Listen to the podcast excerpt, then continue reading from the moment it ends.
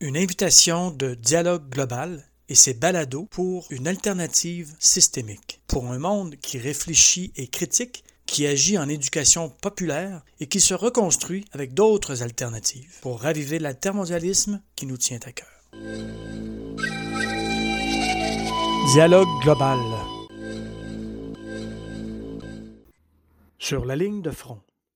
Une série de balados sur les mouvements et les personnes qui résistent à l'oppression et à la violence dans le monde présenté par Dialogue Global, en association avec Intercol, la plateforme altermondialiste et Spectre. Aujourd'hui, dans notre monde, des crises éclatent ici et là, dont certaines attirent l'attention et d'autres pas. Ces crises sont habituellement le point culminant d'une série de tensions qui atteignent un seuil critique. Elles illustrent l'incapacité de régimes qui violent les droits et aggrave la pauvreté et l'injustice. Parallèlement, ces crises expriment la colère, le refus et aussi l'espoir de populations fragilisées de reconstruire leur pays. Comme on le voit ces jours-ci en Colombie, en Haïti, en Palestine, en Birmanie et de bien d'autres endroits dont on entend peu parler. Dialogue Global organise sur ce thème une série de balados qui permettront de donner la parole aux acteurs et aux actrices sur le terrain, ceux et celles qui mobilise les sociétés civiles dans la résistance civile. Avec ses correspondants, ses correspondantes, nous essaierons de comprendre comment ils, elles, trouvent le courage de confronter la violence et la répression tout en imaginant l'après-crise. Dialogue global. Ici Jean Cloutier sur la vaccination. Pourquoi l'Afrique n'a pas accès aux vaccins comme nous, les pays occidentalisés?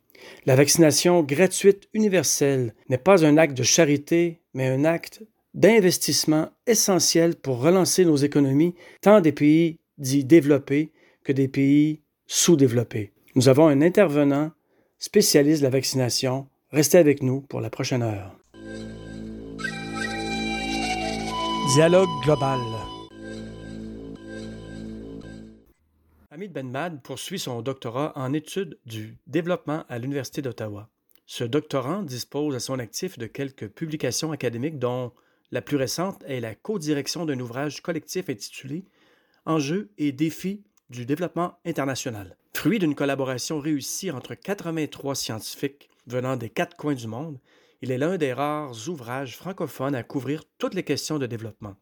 Présentement, Ben Mad agit à titre de directeur aux relations Afrique chez ICCCASU, un think tank africain, canadien et chinois sur l'urbanisation inclusive et durable. En parallèle, en tant que chercheur associé à Open Africa Innovation Research, OpenAir, Ben Mad s'intéresse au système d'innovation et à l'entrepreneuriat informel en Afrique. S'ajoute à tout cela son implication en tant que porte-parole auprès du RQMI, le réseau québécois qui agit et qui plaide pour une mondialisation inclusive et durable. Quelques-unes de ses publications portent un regard critique sur les accords de libre-échange, entre autres son dernier article paru sur le devoir et sa chronique publiée par la presse, sans oublier aussi ses recherches sur l'accès aux vaccins à la dérogation aux ZPIC. En parallèle, Benmad intervient en sa qualité de consultant externe et du réseau pour l'innovation sociale et écologique RISE.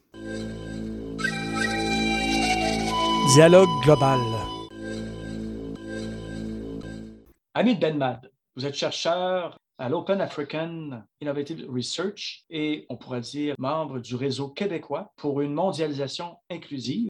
Et entre autres, vous avez fait des recherches et des travaux sur l'accès inégal aux vaccins et à la dérogation aux droits de propriété intellectuelle sur l'accès à la vaccination. Alors, parlez-nous de l'état des lieux. Peut-on établir euh, des liens sur les discussions autour de la dérogation à l'OMC? Pour répondre à votre question, il faut revenir à l'origine de ce débat. Quand l'Afrique du Sud et l'Inde ont soumis, euh, octobre 2020, une demande de dérogation au droit de propriété intellectuelle sur les vaccins anti-coronavirus. C'est-à-dire que l'Afrique du Sud et l'Inde ont demandé aux États membres de l'OMC d'approuver une suspension temporaire de ces droits de propriété pour permettre à des producteurs de vaccins établis dans les pays du Sud notamment d'avoir le droit de produire ces vaccins sans que ces producteurs soient poursuivis euh, par les entreprises pharmaceutiques qui détiennent ces brevets. Aujourd'hui, on peut distinguer en fait trois positions différentes à l'OMC. On a d'une part la position des pro-dérogations, c'est l'Afrique du Sud et l'Inde et les 64 co-signataires qui sont d'accord avec cette proposition, d'une part. Et d'autre part, nous avons les antidérogations. C'est les États membres de l'OMC, en l'occurrence des États européens, qui persistent et qui s'opposent à, la dérogation. Entre les deux, on a en fait la position euh, euh, de l'administration américaine Biden qui appuie en principe l'idée de la dérogation, mais les États-Unis ne soutiennent pas cette dérogation telle que proposée par l'Afrique du Sud et l'Inde. Euh, quoi qu'il en soit, c'est une décision dont le nouveau locataire de la Maison-Blanche peut se féliciter, surtout que celle-ci va permettre de convaincre d'autres pays membres à l'OMC d'appuyer l'idée de la dérogation. Euh, en contrepartie, l'Afrique du Sud et l'Inde se sont engagés à revoir leur proposition initiale d'octobre 2020 et qui a été révisée mai 2021. Euh, la révision qui a été euh, soumise par l'Afrique du Sud et l'Inde porte en fait sur trois éléments principaux, c'est-à-dire l'étendue de la dérogation, qu'est-ce que cette dérogation doit couvrir, la durée de celle-ci et les conditions d'application. Donc aujourd'hui, on, on, constate que malgré cette révision qui a été soumise par l'Afrique du Sud et l'Inde, euh, l'Union européenne, le Royaume-Uni et la Suisse sont les trois principaux membres de l'OMC qui persistent et qui signent non à la dérogation. On peut deviner qu'il y a probablement des usines de production de vaccins dans ces pays-là. Euh, la raison pour laquelle les pays européens s'opposent à la dérogation est effectivement une bonne question. Pourquoi? Parce que l'Union européenne ambitionne et aspire de devenir le premier producteur et le premier distributeur des vaccins. C'est pour cette raison que ces trois pays cités n'ont pas intérêt jusqu'à présent à appuyer la dérogation, parce que derrière, il y a des enjeux euh, économiques. Euh, au-delà de ces enjeux économiques, il faut également revenir sur un constat assez intrigant et frappant, c'est que les lobbies pharmaceutiques sont bien établis aujourd'hui à la capitale européenne, Bruxelles. D'ailleurs, Bruxelles abrite plusieurs groupes de lobbying, parmi lesquels les lobbies pharmaceutiques. Euh, à preuve, entre mars 2020 et mai 2021, la Commission européenne s'est réunie 149 fois avec les entreprises pharmaceutiques, tandis qu'elle s'est réunie une seule fois avec les ONG. Euh, il y a une plateforme en fait qui était une plateforme pertinente et reconnue en recherche sur le lobbying en Europe qui s'appelle LobbyFacts, que toutes les personnes intéressées par ce sujet peuvent consulter. Et selon cette plateforme, la Fédération européenne des associations et industries pharmaceutiques est parmi les organisations professionnelles pharmaceutiques les plus influentes en Europe en 2020. Cette fédération déploie des ressources colossales pour façonner les politiques européennes. Entre autres, elle a dépensé en frais de lobbying en 2020 des montants estimés à 5,5 millions d'euros. Et elle a recruté 11 lobbyistes accrédités par le Parlement européen, c'est-à-dire des lobbyistes qui ont accès au Parlement européen, et 9 lobbyistes à temps plein. Euh, d'autant plus que les entreprises pharmaceutiques elles-mêmes disposent euh, de leurs propres armées de lobbyistes, entre parenthèses. D'ailleurs, que ce soit AstraZeneca, Bayer, Johnson Johnson, Novartis ou Pfizer, toutes ces compagnies pharmaceutiques euh, disposent de leur bureau de représentation à la capitale européenne. On peut également ajouter à ces deux acteurs qui agissent sur le lobbying pharmaceutique en Europe, on peut ajouter également ce qu'on peut appeler les entreprises de services en lobbying. C'est des entreprises de conseil en lobbying. Euh, l'une de ces entreprises les plus, euh, les plus reconnues dans le domaine, c'est FTI Consulting Belgium, qui est également présente à Bruxelles et qui emploie deux lobbyistes euh, ayant accès au Parlement européen et 26 lobbyistes à temps plein. Et parmi les clients de cette entreprise de services de lobbying, il y a AstraZeneca, Johnson Johnson, Moderna et Pfizer. Donc, on voit effectivement que l'Union européenne, étant donné qu'elle a des intérêts économiques, en l'occurrence pour devenir l'un des premiers producteurs et distributeurs de vaccins, n'a présentement pas intérêt à appuyer la dérogation en question. Et est-ce que la crise pandémique actuelle a proliféré ce pouvoir de ces grands joueurs euh, dans l'industrie pharmaceutique? Est-ce qu'il y avait déjà eu des demandes de dérogation de pays comme l'Inde et l'Afrique du Sud avant euh, la crise pandémique actuelle? En fait, pour mieux comprendre la position des antidérogations, notamment européens, c'est qu'il faut revenir à leur proposition alternative.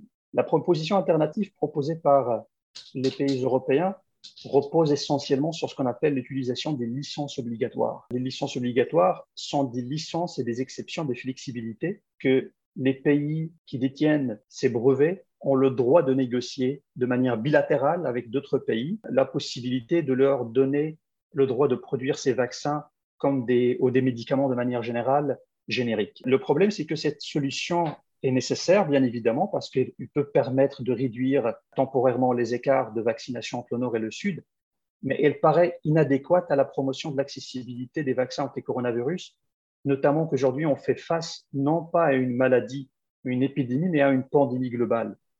Et donc, on peut revenir de manière très précise sur les limites de cette proposition des antidérogations pour s'apercevoir à quel point que celle-ci n'est pas applicable aujourd'hui. Brièvement, à l'histoire de, à l'origine plutôt des, des, des, licences obligatoires pour que les gens qui nous suivent puissent comprendre l'origine de celle-ci, c'est que entre 1986 et 1994, les négociations ayant été menées sous l'égide du cycle d'Uruguay à l'OMC ont abouti à la signature d'un accord qu'on appelle l'accord sur les aspects des droits de propriété intellectuelle qui touchent au commerce, les ATPIC. Euh, bien que le but ultime de celui-ci soit d'assurer la protection de la propriété intellectuelle, cet accord prévoit également des mesures exceptionnelles pour s'attaquer aux risques nuisant à la santé publique. Donc, on a veillé à ce que cet accord permette des exceptions, entre autres euh, les licences obligatoires. Comme ça, les pays peuvent en fait protéger la santé publique en cas de risque majeur. Bien, mais le problème, c'est que bien que de telles exceptions soient acceptées par les États membres de l'OMC à l'époque, leur signification demeure souvent polysémique à l'image des licences obligatoires, qui peuvent incorporer autant de questionnements et d'interrogations, entre autres, de quelle manière ces licences obligatoires seraient-elles interprétées par les pays et dans quelle mesure leur usage serait admis par les pays qui détiennent euh, euh, les, licences obligatoires en question? Sans entrer dans le débat, est-ce que ces licences obligatoires sont efficaces ou inefficaces par rapport à la question de l'accessibilité aux médicaments de manière générale, il me paraît essentiel de revenir sur l'usage de celles-ci dans les décennies euh, passées. Par exemple, entre 1995 et 2011, seulement 24 licences obligatoires ont été utilisées ou demandées. Et d'ailleurs, si les deux tiers de ces licences obligatoires concernent à l'époque des médicaments contre le sida, 13 à, licences obligatoires au total ont été appliquées par des économies à revenus intermédiaires supérieurs et non pas par des économies à faible revenu.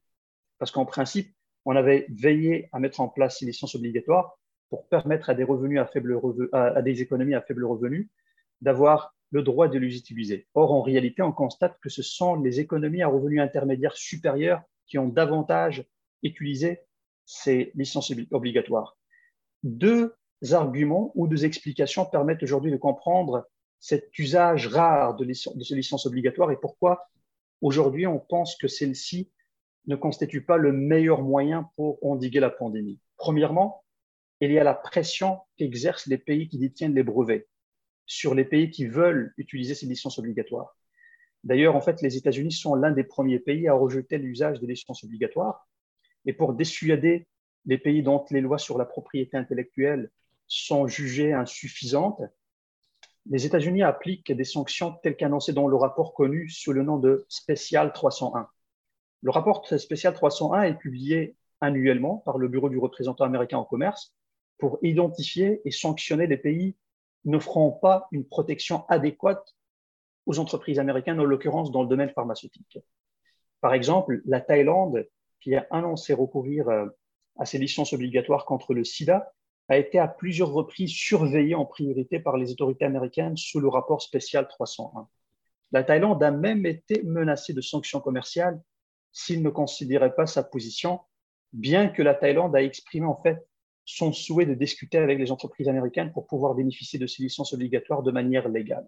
Ça, c'est la première raison. Donc, c'est les pressions exercées par les pays qui détiennent les brevets en question.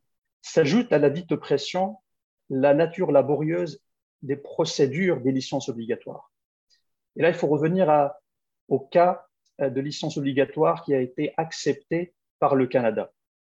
À l'image des licences obligatoires telles qu'annoncées pour la première fois par le Canada, le recours à des licences destinées à l'exportation n'est pas une pratique courante.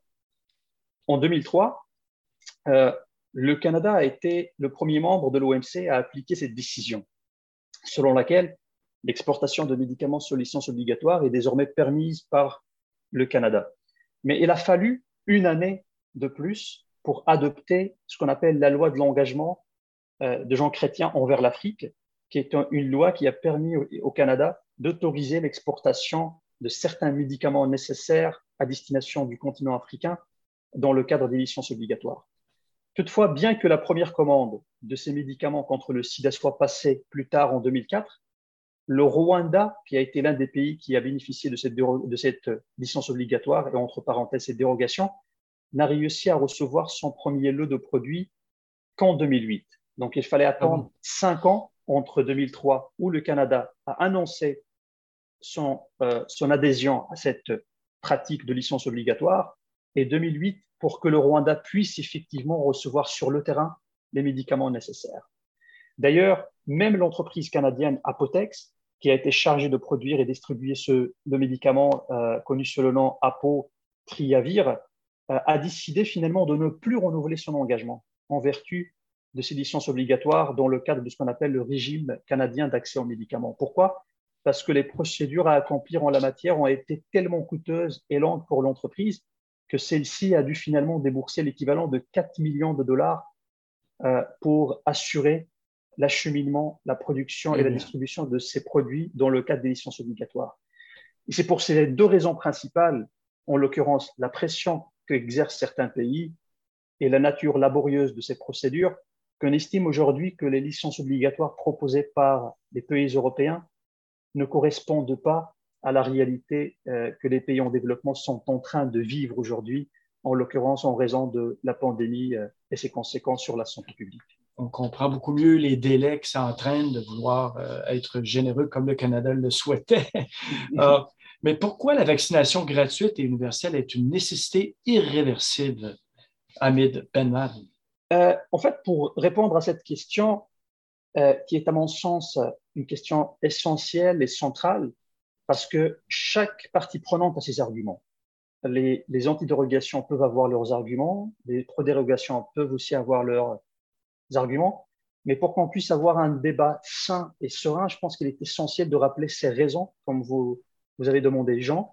Et il y a des raisons non économiques et il y a des raisons purement économiques.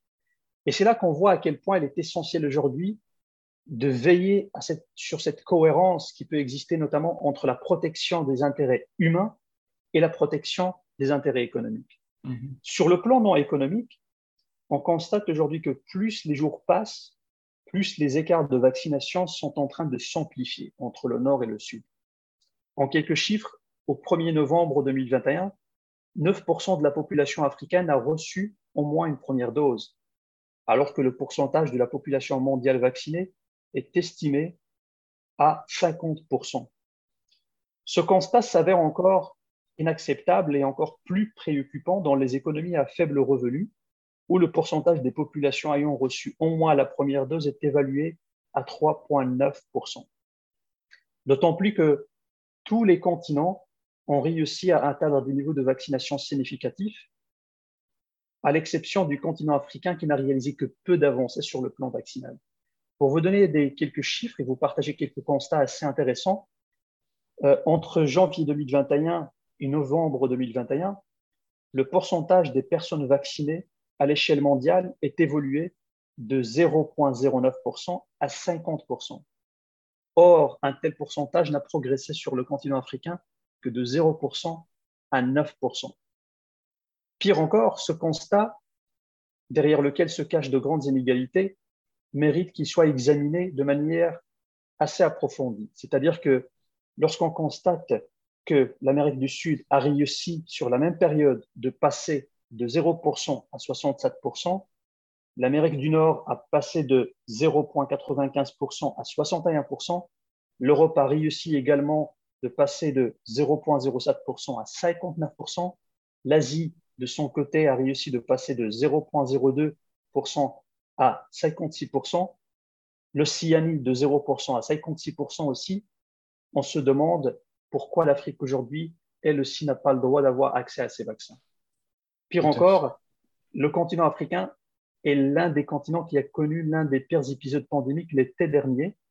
On le constate à travers son taux de létalité qui est estimé à 2,7%. Or, le taux de létalité mondial moyen est évalué à seulement 2,1%. Pour conclure, en fait, sur cette pour, sur cette partie qui concerne les raisons humaines, euh, The Economist a publié une recherche euh, janvier 2021 selon laquelle plusieurs pays en Afrique ne parviendront pas à une vaccination généralisée avant 2025. Donc ça, c'est pour répondre à la partie, ou plutôt pour évoquer les raisons euh, humaines. Humaines, oui. Pour, pour ce qui est des raisons économiques, oui. oui, exact. Pour ce qui est, si vous le permettez, des raisons économiquement parlant, la guerre des vaccins serait plus coûteuse que la guerre contre la pandémie. Donc, on a davantage à perdre si on, cède à ce nationalisme vaccinal que si on se mobilise finalement contre la pandémie à travers la vaccination gratuite universelle. Autrement dit, si aujourd'hui on décide d'assurer un accès gratuit universel au vaccin anti-coronavirus, cet acte est non seulement un acte altruiste et moral, mais aussi une nécessité économique. Pourquoi?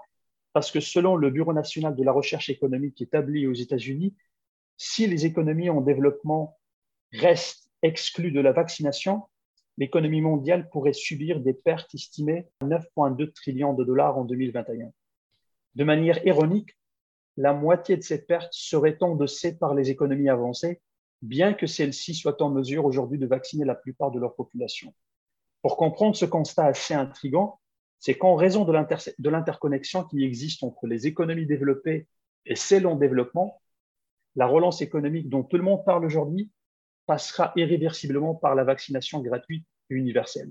Parce que plus on, entretient des liens économiques avec des pays non vaccinés, plus les coûts économiques associés à la non-vaccination sont élevés. Pourquoi? Parce que nos, nos, entreprises dans les pays développés seraient exposées, premièrement, à des marchés en stagnation et en déclin dans les pays non vaccinés, et d'autre part, nos manufacturiers et nos industriels seraient davantage exposés à des chaînes de valeur mondiales perturbées et déstabilisées. Ainsi, les populations des pays du Sud non vaccinées auraient encore moins de revenus pour se procurer nos exportations, d'autant plus que nos industriels auraient du mal à sécuriser les chaînes d'approvisionnement qui seraient bouleversées à cause de la perturbation des chaînes de valeur mondiales. Pour conclure, en fait, sur ce constat assez important, il faut revenir à un article pertinent publié par le Centre du commerce international de Genève, selon lequel les importations européennes non intra-manufacturiers diminueraient de 147 milliards de dollars, alors que celles à destination du marché chinois et américain baisseraient respectivement de 42 milliards de dollars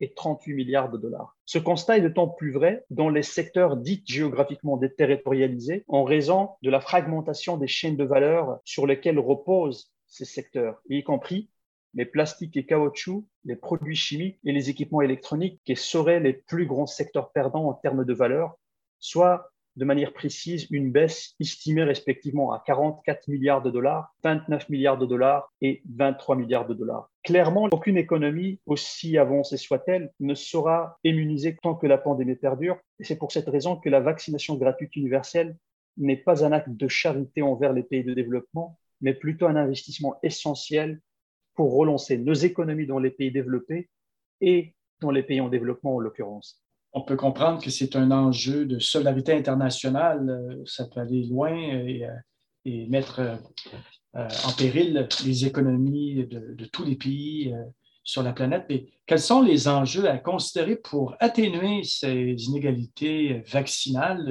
Comment la diplomatie covidienne peut améliorer la situation?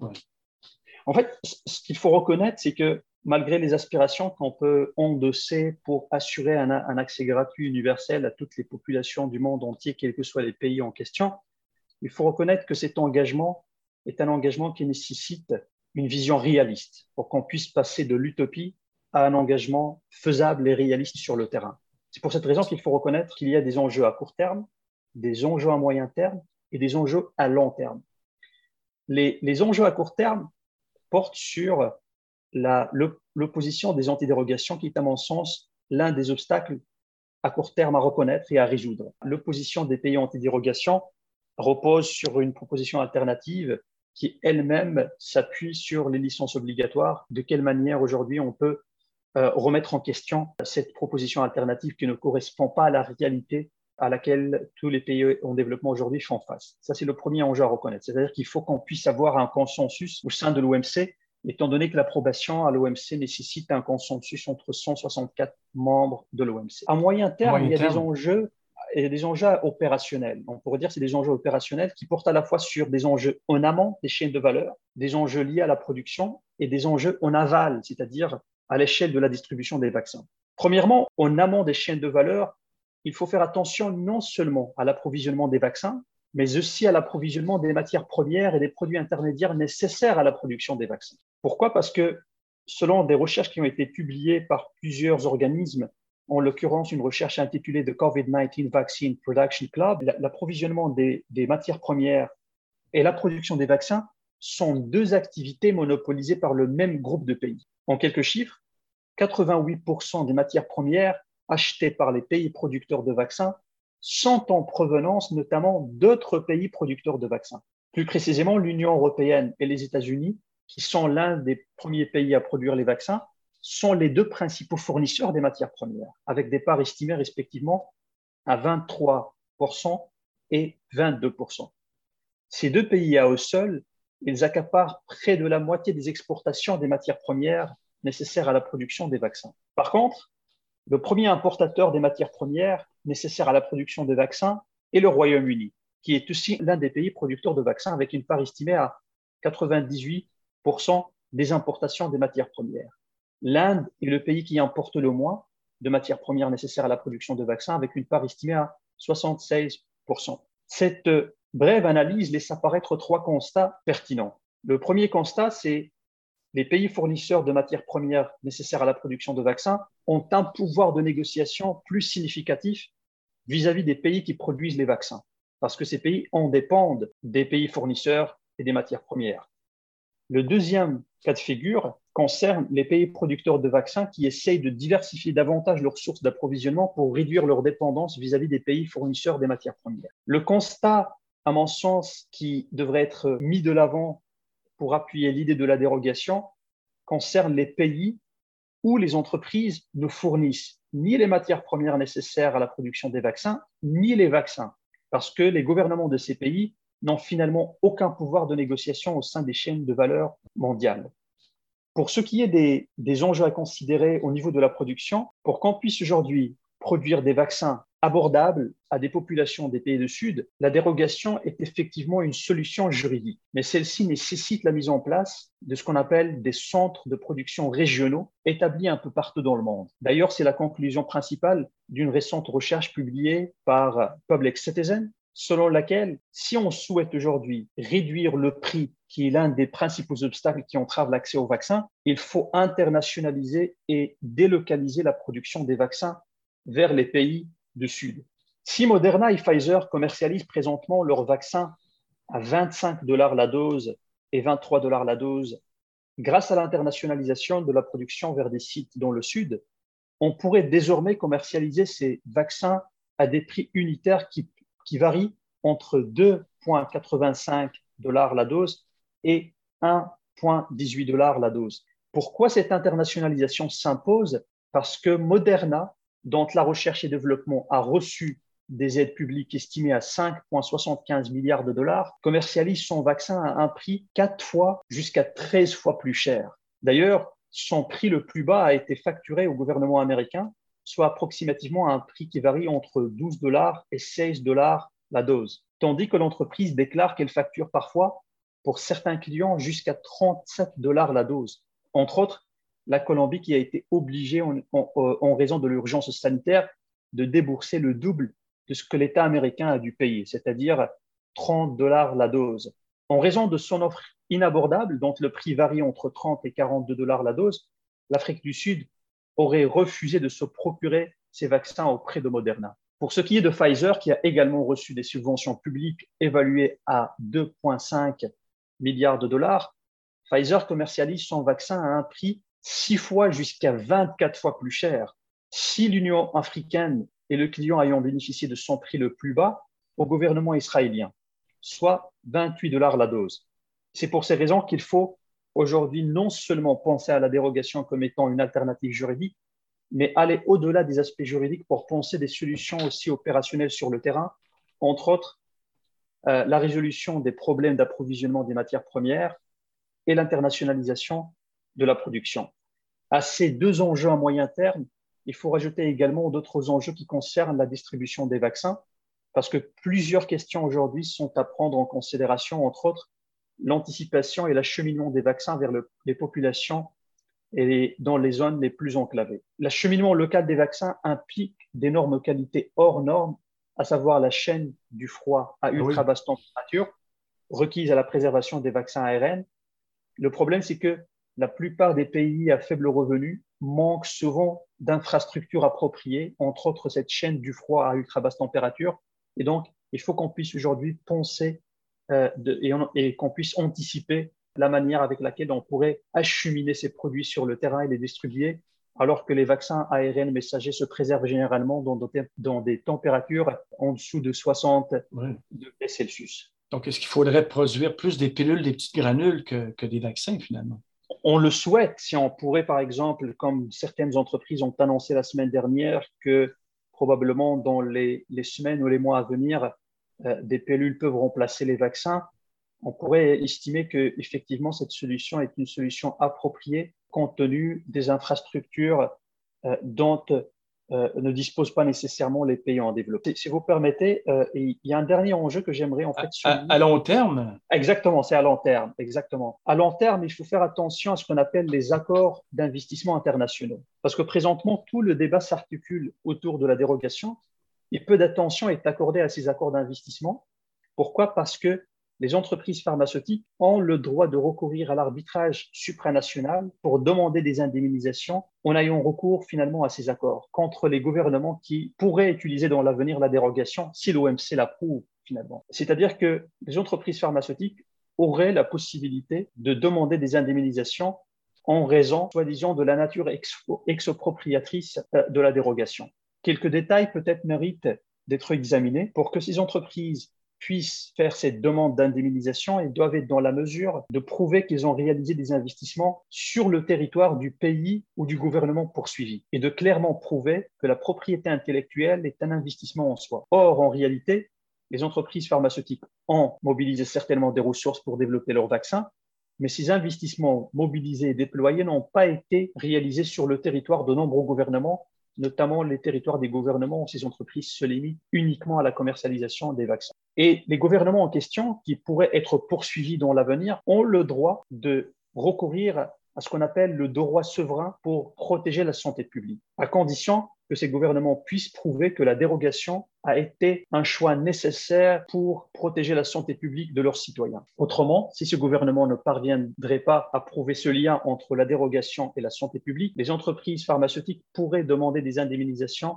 en raison de la nature expropriatrice de celles-ci qui privent ces entreprises pharmaceutiques de leurs droits, tels que prescrits dans la plupart des accords d'investissement internationaux. Oui, certains de ces points ont été exclus dans les ententes de libre-échange signées dernièrement par euh, le Canada. C'est toujours euh, le résultat de négociations de longue négociations entre États, mais quelles seraient les autres alternatives pour promouvoir un accès égal aux vaccins anti-coronavirus, par exemple? En fait, euh, présentement, en attendant que, que cette nouvelle proposition soumise par l'Afrique du Sud et l'Inde soit approuvée, on l'espère, et en raison de la difficulté d'obtenir un consensus entre les 164 membres de l'OMC, il est urgent de penser à des alternatives temporaires. Mais est-ce que euh, l'OMC se, se réunit prochainement? Est-ce qu'on peut attendre à court terme euh, des solutions du côté de l'OMC en fait, la directrice générale de l'OMC euh, a proposé quatre alternatives, étant donné qu'elle est consciente que ce processus de négociation est un processus laborieux euh, et que on l'espère que l'OMC aura une décision finale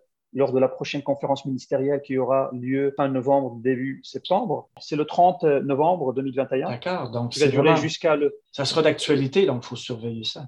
Exactement, il faut surveiller ça de près. Et euh, on espère qu'un euh, consensus soit finalement euh, trouvé entre les pro-dérogations et les anti-dérogations.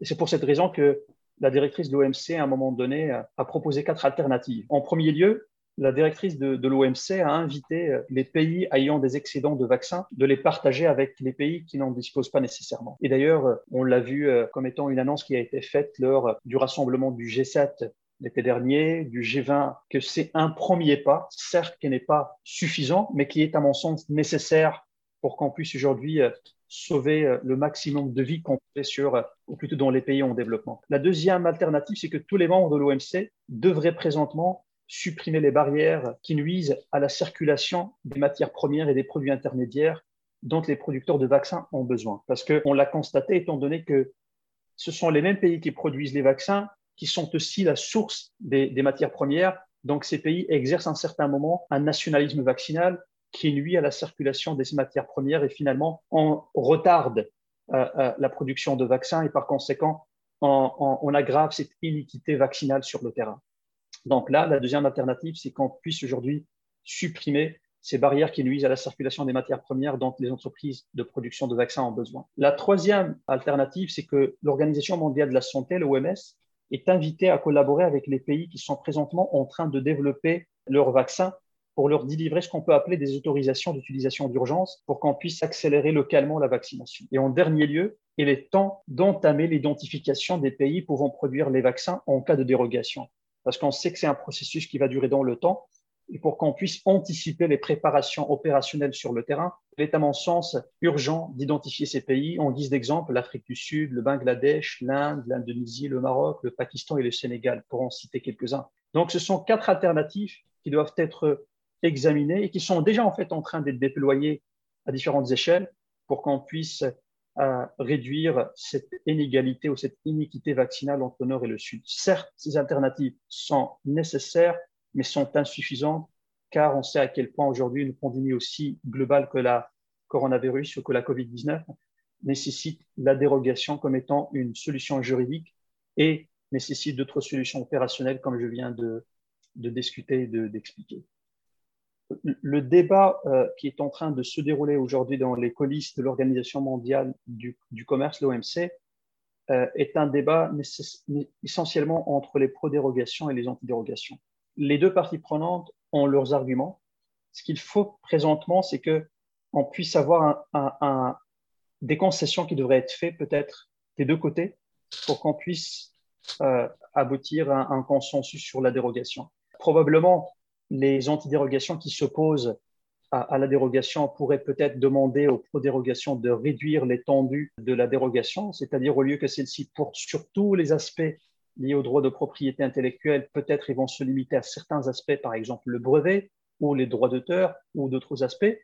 Peut-être les antidérogations vont demander de réduire la durée de celle-ci parce que les pays pro-dérogation demandent cette dérogation sur une durée de trois ans. Donc probablement peut-être on pourrait avoir peut-être des débats, des discussions sur la durée. Probablement on pourrait avoir un débat aussi sur les conditions d'application de cette dérogation, c'est-à-dire que l'Afrique du Sud et l'Inde demande à ce que, une fois cette dérogation serait approuvée, aucun pays n'a le droit de la remettre en question dans le cadre de la durée en fait de celle-ci qui est trois ans. Donc probablement, les antidérogations pourraient aussi euh, demander peut-être de mettre en place une exception si d'ici par exemple une année ou une année et demie, on constate que cette dérogation nuit aux intérêts des antidérogations, d'en discuter, d'en parler, Probablement, ils vont peut-être exiger aussi la possibilité d'examiner annuellement ou régulièrement les conditions qui justifient la dérogation, c'est-à-dire qu'à chaque fois, on devrait vérifier si les conditions et l'évolution de la santé et de la vaccination dans le monde justifient l'existence de la dérogation. Donc, je pense que c'est les principaux points aujourd'hui sur lesquels les pro-dérogations et les anti-dérogations sont en désaccord et que pour qu'on puisse aujourd'hui trouver un consensus entre les deux positions, il faut qu'on puisse avoir la capacité de de débattre de ces points de manière à ce qu'on puisse réduire l'écart ou la distance qui existe présentement entre la vision des pro-dérogations et la vision des antidérogations. Hamid Benmad, euh, quelles sont les leçons à retenir pour anticiper et bien se préparer aux crises à venir? Parce qu'on en est à une bonne crise pandémique depuis mars 2020, euh, mais il y en aura d'autres. On peut voir les variants eux-mêmes amènent des problèmes supplémentaires. Alors, quelles sont les leçons à retenir? Je pense qu'on puisse éviter les, erreurs du passé et ne jamais plus avoir à revivre les malheurs et les drames de l'histoire. Euh, deux éléments essentiels doivent être mentionnés. C'est la restructuration des accords sur les ATPIC, qui est nécessaire pour intégrer dans ces accords des flexibilités, des exceptions auxquelles pourraient, euh, les pays en, développement pourraient faire recours à un moment donné pour agir contre des pandémies aussi globales que la COVID-19, d'une part. D'autre part, c'est la remise en question même des accords internationaux d'investissement, dans le sens que ces accords, certes, permettre de protéger les investisseurs dans certains contextes, mais on devrait aujourd'hui être capable de mettre au centre de toutes ces préoccupations la santé publique, sans nécessairement nuire aux intérêts, bien évidemment, des acteurs privés, mais non pas au détriment aussi des populations, non seulement des pays du Sud, mais aussi des pays du Nord. Je pense que c'est l'occasion finalement d'adopter un discours cohérent, parce qu'en 2015, les Nations Unies ont adopté une, feuille de route ambitieuse, louable, respectable, qui est les objectifs de développement durable, et que ces objectifs aspirent à une mondialisation inclusive, durable, ou tout simplement une mondialisation juste, et pour qu'on puisse aujourd'hui adopter un discours cohérent avec des actes qui, qui sont davantage des actes non seulement altruistes, mais aussi des actes pragmatiques sur le terrain, il faut qu'on puisse aujourd'hui mettre au centre de toutes ces préoccupations les enjeux humains. Et d'ailleurs, le fait de mettre au centre les enjeux humains euh, ne veut pas dire qu'on néglige les enjeux économiques, car à mon sens, ces enjeux sont des enjeux qu'on peut combiner à la fois et qu'on ne peut pas réaliser aujourd'hui une mondialisation qui va dans les intérêts de tout le monde si on ne met pas au centre les enjeux humains, au centre de toutes ces questions et de toutes ces considérations. Si on souhaite avoir une discussion plus technique sur les réformes à mener, je pense, comme je viens de l'expliquer tout à l'heure, on constate à quel point les licences obligatoires qui permettent de protéger la santé publique temporairement sont nécessaires mais insuffisantes parce qu'on a vu que la pression exercée par les pays qui détiennent les brevets, d'une part, et la nature fastidieuse et, et, complexe des processus de ces licences obligatoires sont deux éléments qui expliquent que celles-ci ne sont pas, à mon sens, une solution pour protéger la santé publique. Donc, on devrait oser prendre plus de décisions pour élargir l'étendue de ces flexibilités de manière à ce qu'on puisse protéger la santé publique en cas de crise majeure, à l'instar de la crise qu'on est en train de vivre présentement. David Belmad, vous êtes euh, membre du réseau québécois pour une mondialisation euh, inclusive.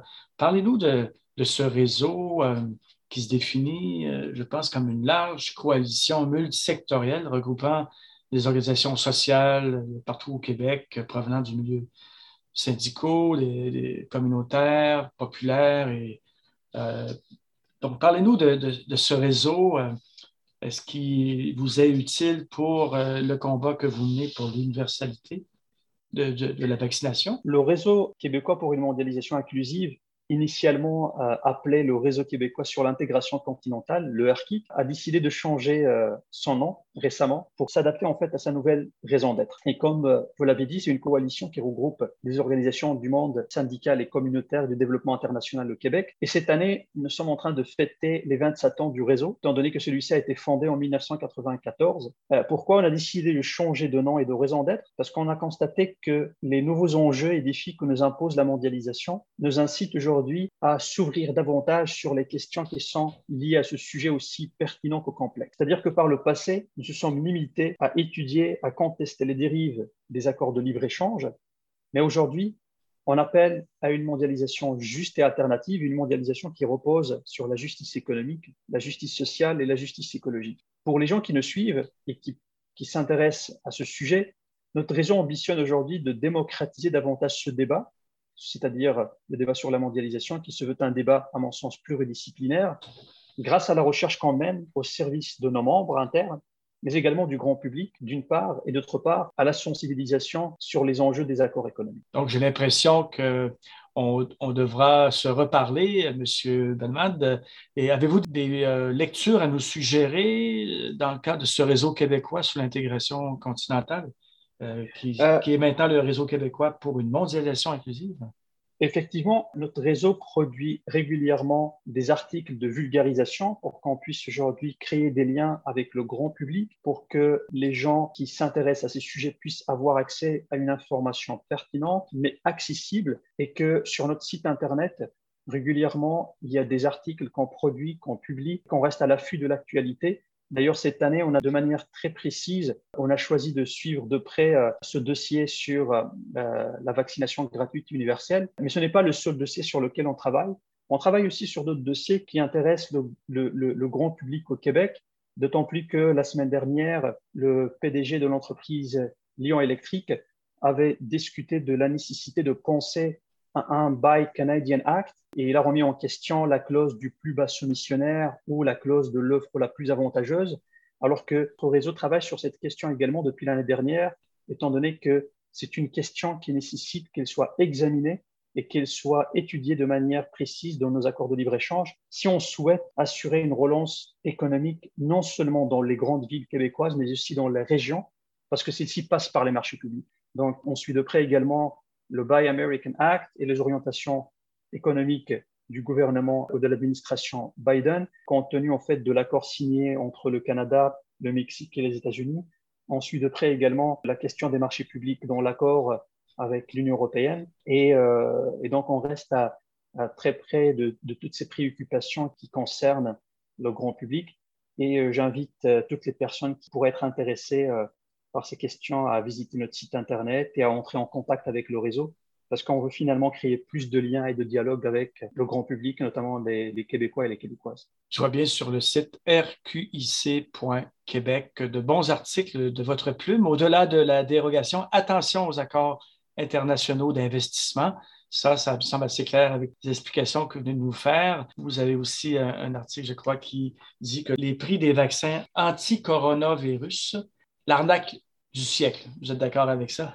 J'imagine? En fait, c'est des recherches qui sont menées de manière très neutre et on se réfère à, à, des rapports publiés par des organismes reconnus, respectés dans le domaine, avec qui on travaille de près, comme le, le, CCPA, euh, le Centre canadien des politiques alternatives, euh, comme par exemple Public Citizen aux États-Unis.